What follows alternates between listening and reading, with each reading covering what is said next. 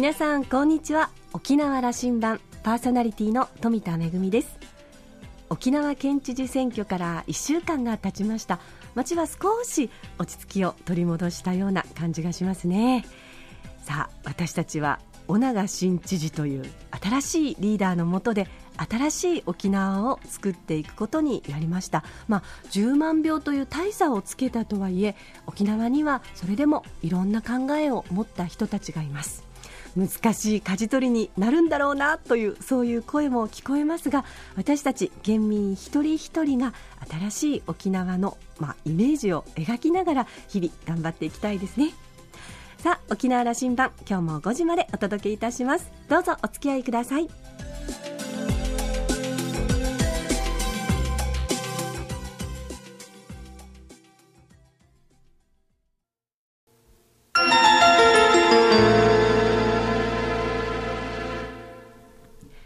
那覇空港のどこかにあると噂のコーラルラウンジ。今週は在京ラジオ局の記者であり作家の清水勝彦さんと、ラウンジ常連客で沖縄大学地域研究所特別研究員の島田克也さんとのおしゃべりです。清水さんは愛媛県のご出身で1962年生まれ、早稲田大学教育学部をご卒業されています。在京ラジオ局に入社後、報道や編成、制作部などで勤務。その後、江戸川大学講師や南海放送のコメンテーターも務め、また作家として著書や記事掲載も多数行っています。今回は本業のラジオ局の記者として沖縄県知事選挙の取材で来沖、コーラルラウンジで島田さんとどんなトークを繰り広げているのでしょうか。それではどうぞ。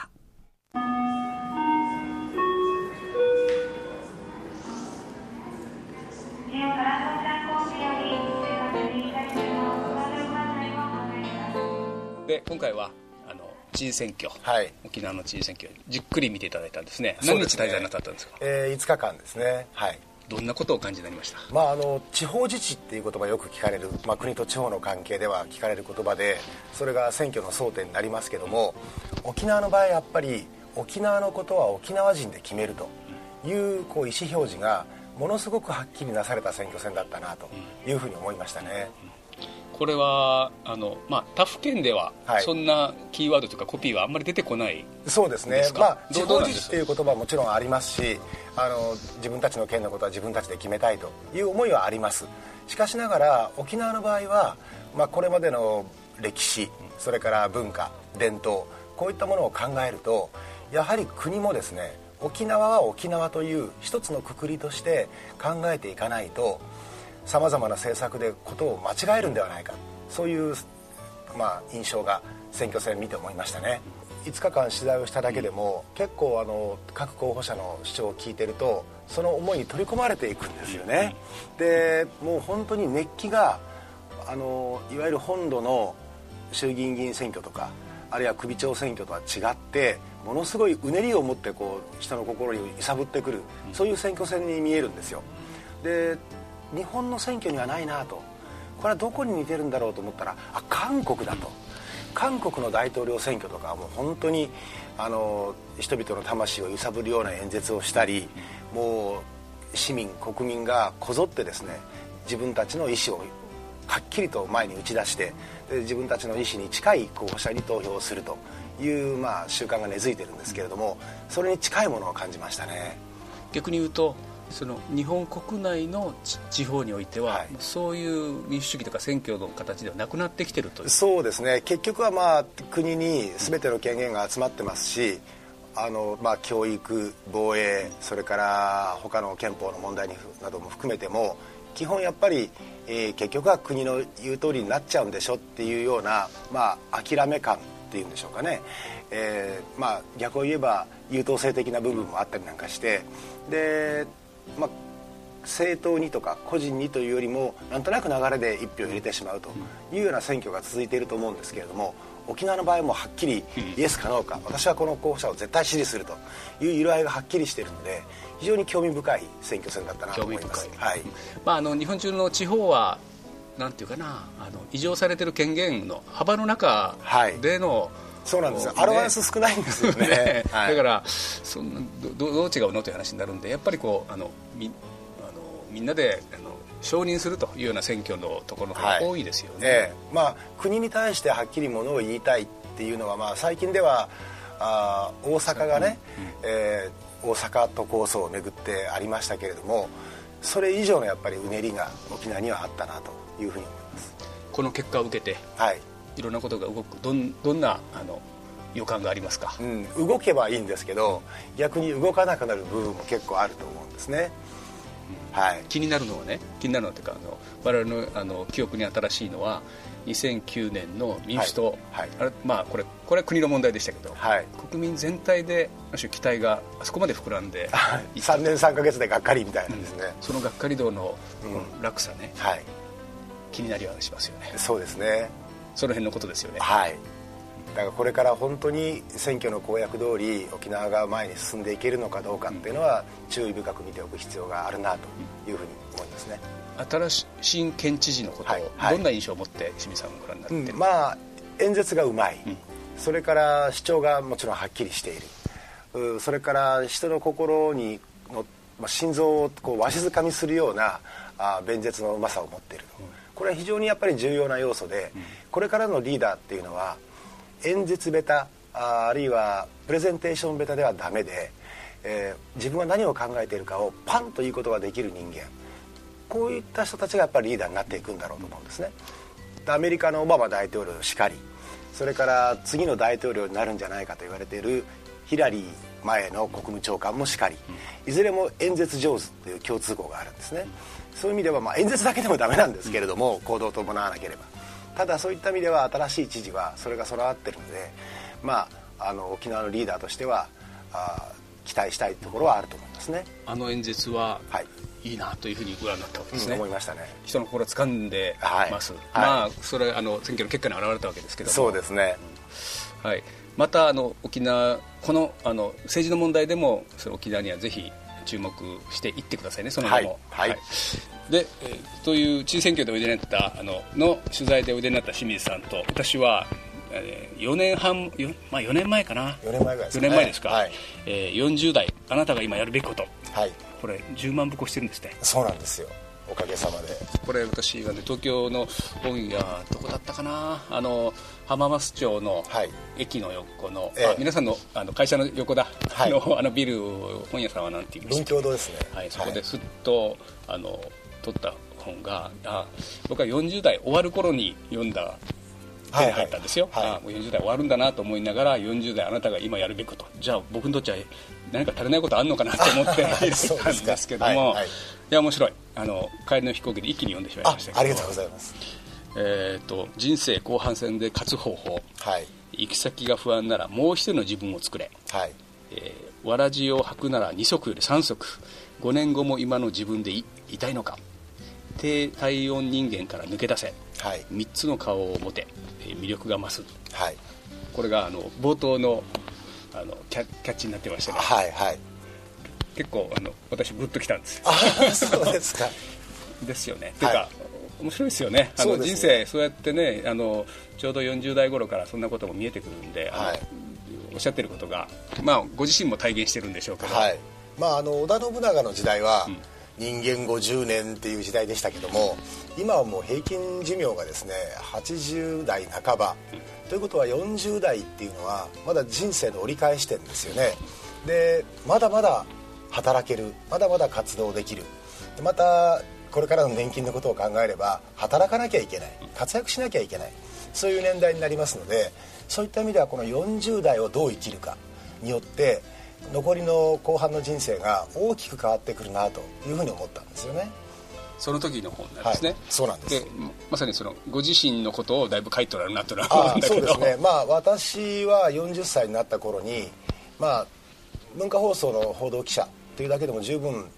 充実した毎日を送らせてもらってるんですけれども、ただ50代60代、まあ、10年先20年先を考えた場合にそれだけでいいのかというふうに思ったんですね。文化放送の、報道記者として相当なキャリアを、これ海外の取材もだいぶこなされた、はいはいで政治的な留学もさせてもらいましたし、国会キャップもやらせてもらいましたし、キャスターもやりましたし、日本の政治の大きなうでりの、はい、そこそど真ん中に取材に行けたわけですよね。そうですね、55年体制崩壊目の当たりにできましたしね、世界の秩序も変わりましたし、そういうちょうどいい時代に、記者をやらせてもらって、で非常に恵まれた会社員生活を送ってたわけですね。しかしながら、先々を見通すと、逆にそういう充実した立場にいるからこそ、それに甘えてしまって自分の成長がないんじゃないかと、そのまま成長が止まってしまうとどうなってしまうんだろう、今のスキルであと10年20年一線で活躍できるっていう保証はどこにもないし、きっとできないだろうと、すごい焦りを感じたんですよ。でその立場でも他の会社の方でもですね、多分想像がつくと思うんですけど、10歳年上の先輩、20歳年上の先輩を見た時に、ああはなりたくないとかですね、思える人っていると思うんですね。ラジオ聞いてる人、グッと聞いてると思いますよ。で自分もその範疇に入ってしまうだろうなっていうふうに思ったんですよ。逆にその部分がほとんどで、はい、こうなりたいなと思う人を見つけきれたら、これ幸せな話ですよね。そうなんですよね。でそこでもう少し自分のフィールドを増やしたいというふうに思ったんですね。で20世紀の知の巨人と言われているオーストリアの社会学者、最近ブームになりましたけど、ピーター・ドラッカーさんは、自分の得意なこと、好きなことを伸ばせっていうふうに言ってるんですね。もう40歳代になると、苦手なことを一生懸命やって得意にしようと思っても、なかなか骨が折れて、体も疲れると、翌日に疲れが残るような年代になってきますから、得意なこと、それからずっとやってて没頭してても飽きないこと、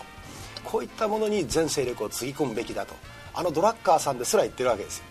でそこで私は昔から好きなことというのは、ずっとやってても、それこそ眠らなくてもやっちゃうという話。そう大好きなことですよね。清水さん、24時間物を書いていられるそうですね。そうですね、僕文章を書くの大好きなんですよ。そういうことなんですね。そうなんです。じゃあ文章が好きなんだというところから、もう一つの名詞の方に入っていくんだ。そういうことなんですよ。でもう一つの名詞の方がそっち、ごめんなさい、ドラッカーの話から。40歳になった頃に、じゃあ自分の得意なこと、好きなことは何かと、よく自分のスウォット分析を、よく企業です、SWOT、自分の S ってのは強み、ストレングスですよね。 W は弱み、ウィークネスですけども、自分の強み弱みは何かって考えた時に、やっぱり強みは文章を書くことだと思ったんですよ。で本を出し始めたのが40歳ちょっと経ったところあたりでしょうかね。作家という名詞を持ち始めたんです。そう思っていいですね。そうですね、それともう一つは、この段階までで、今52歳でいらっしゃる。52です。何冊世に出しました？今39です。年に、じゃあそれを思いつった時から何冊ペースになってるんですか？平均すれば 3,4 冊ずつぐらい出してますかね。じゃあこの沖縄に取材出張できた 4,5 日の間にも、もう書きたいものがあって、ホテル入ると書いてたりするんですね。そこはさすがに、それは選挙に集中してましたけど、出版社からゲラチェックしてくれとか、ファックスで来たりとかして、こんなとこまで来てやるんかいみたいな感じのことはありましたけど、頭の中にはずっと回ってるんですか？そうですね。それ一つ。でもう一つは、大学で教えたいなと、で島田さんも教えてらっしゃるじゃないですか。そういう立場になりたいなと。教えたくなりますよね。なります。いや、ここまで溜まってきて、その40代っていうのはちょうどストックがね、もうできてきた頃で、これ人に伝えたいなとか、共有したいなという、社会に戻して還元したいなという気持ちがなんか湧いてくると思うんですよね。10年先20年先も、よく見てるんですけど、逆に若い世代のことも目に入るようになるんで、自分のストックを伝えたいなというふうに思うんですね。ただ今の実力、普通のサラリーマンやってるだけでは当然教えられる資格がないので、そういった意味ではせめて修士号ぐらい取っときたいなと。社会人大学院ってのがあるじゃないかっていうんで行ったのが45の時ですかね。私47で行きました。そうですか。行かれた、その仕事をこなしながら、そうですね、作家業もこなしながら、だから常に3足もしくは4足のわらじを履いてたっていう感じが私の40代だったと思いますね。他局のコメンテーターもやってましたから、そこは本業の延長で想像できますけども、大学ではどのくらいの頻度で週に3回行ってましたね。相当に土曜も含めてですけど、ね、相当にこう吐き出し口を持ってしまいましたね。あ、そうなんですよ。50代入ってこう、はい、吐き出し口を持つと逆にインプットもしなきゃいけないんでアウトプットばっかりになってきますから、そのための大学院でもあったなっていうふうには思いますけどね。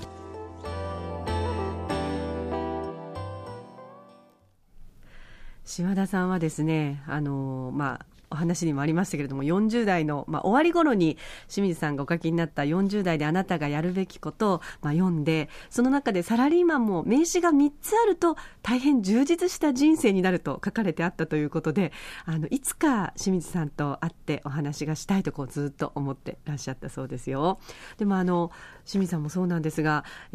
大変お忙しいお仕事の中で本当に複数のわらじを履き、さらにはお話の中にもありましたけれども、お仕事をされながら、大学院も修了されたという、本当にち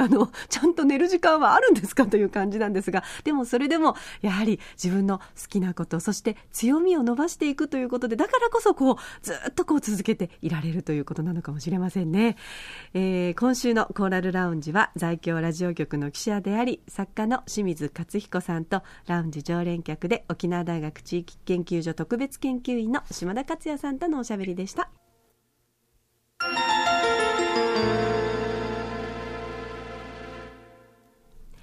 めぐみのあしゃぎだよりのコーナーです。今日はですね、キフォー第1回子ども映画祭 in 沖縄のご紹介ですよ。キフォはですね、ローマ字で KIFFO と書くんですけれども、これは、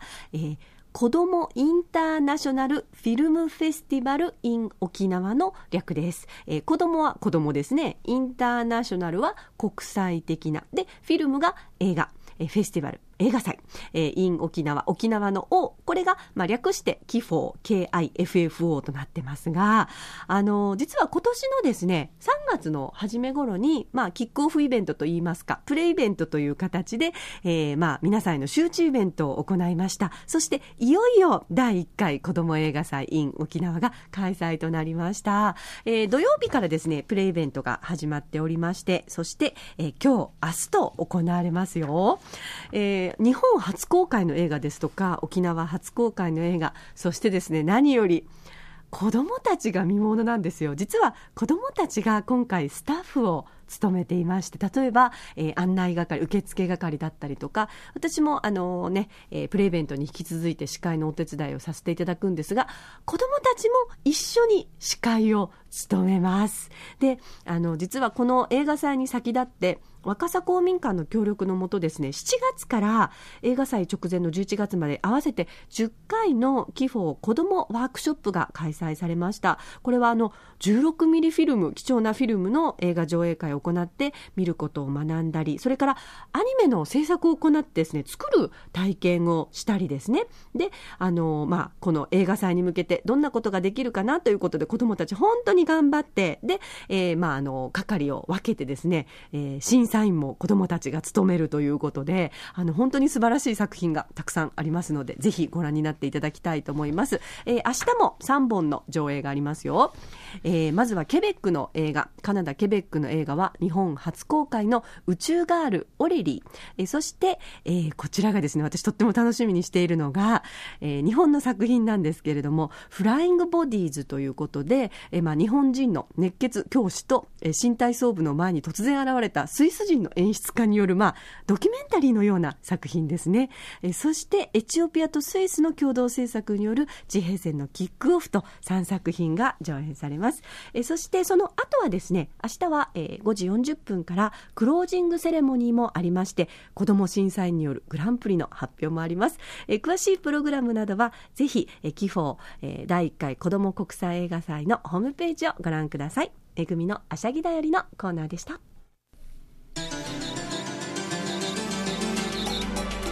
めぐみのあしゃぎだよりでご紹介しましたキフォ、会場はですね、沖縄県立博物館美術館の3階講堂になります。明日も行われていますので、ぜひお越しください。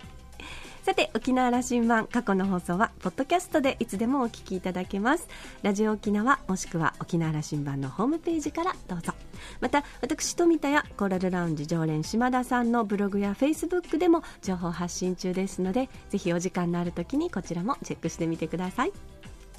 沖縄羅針盤、今週も最後までお付き合いいただきましてありがとうございました。そろそろお別れのお時間です。パーソナリティは富田恵でした。それではまた来週。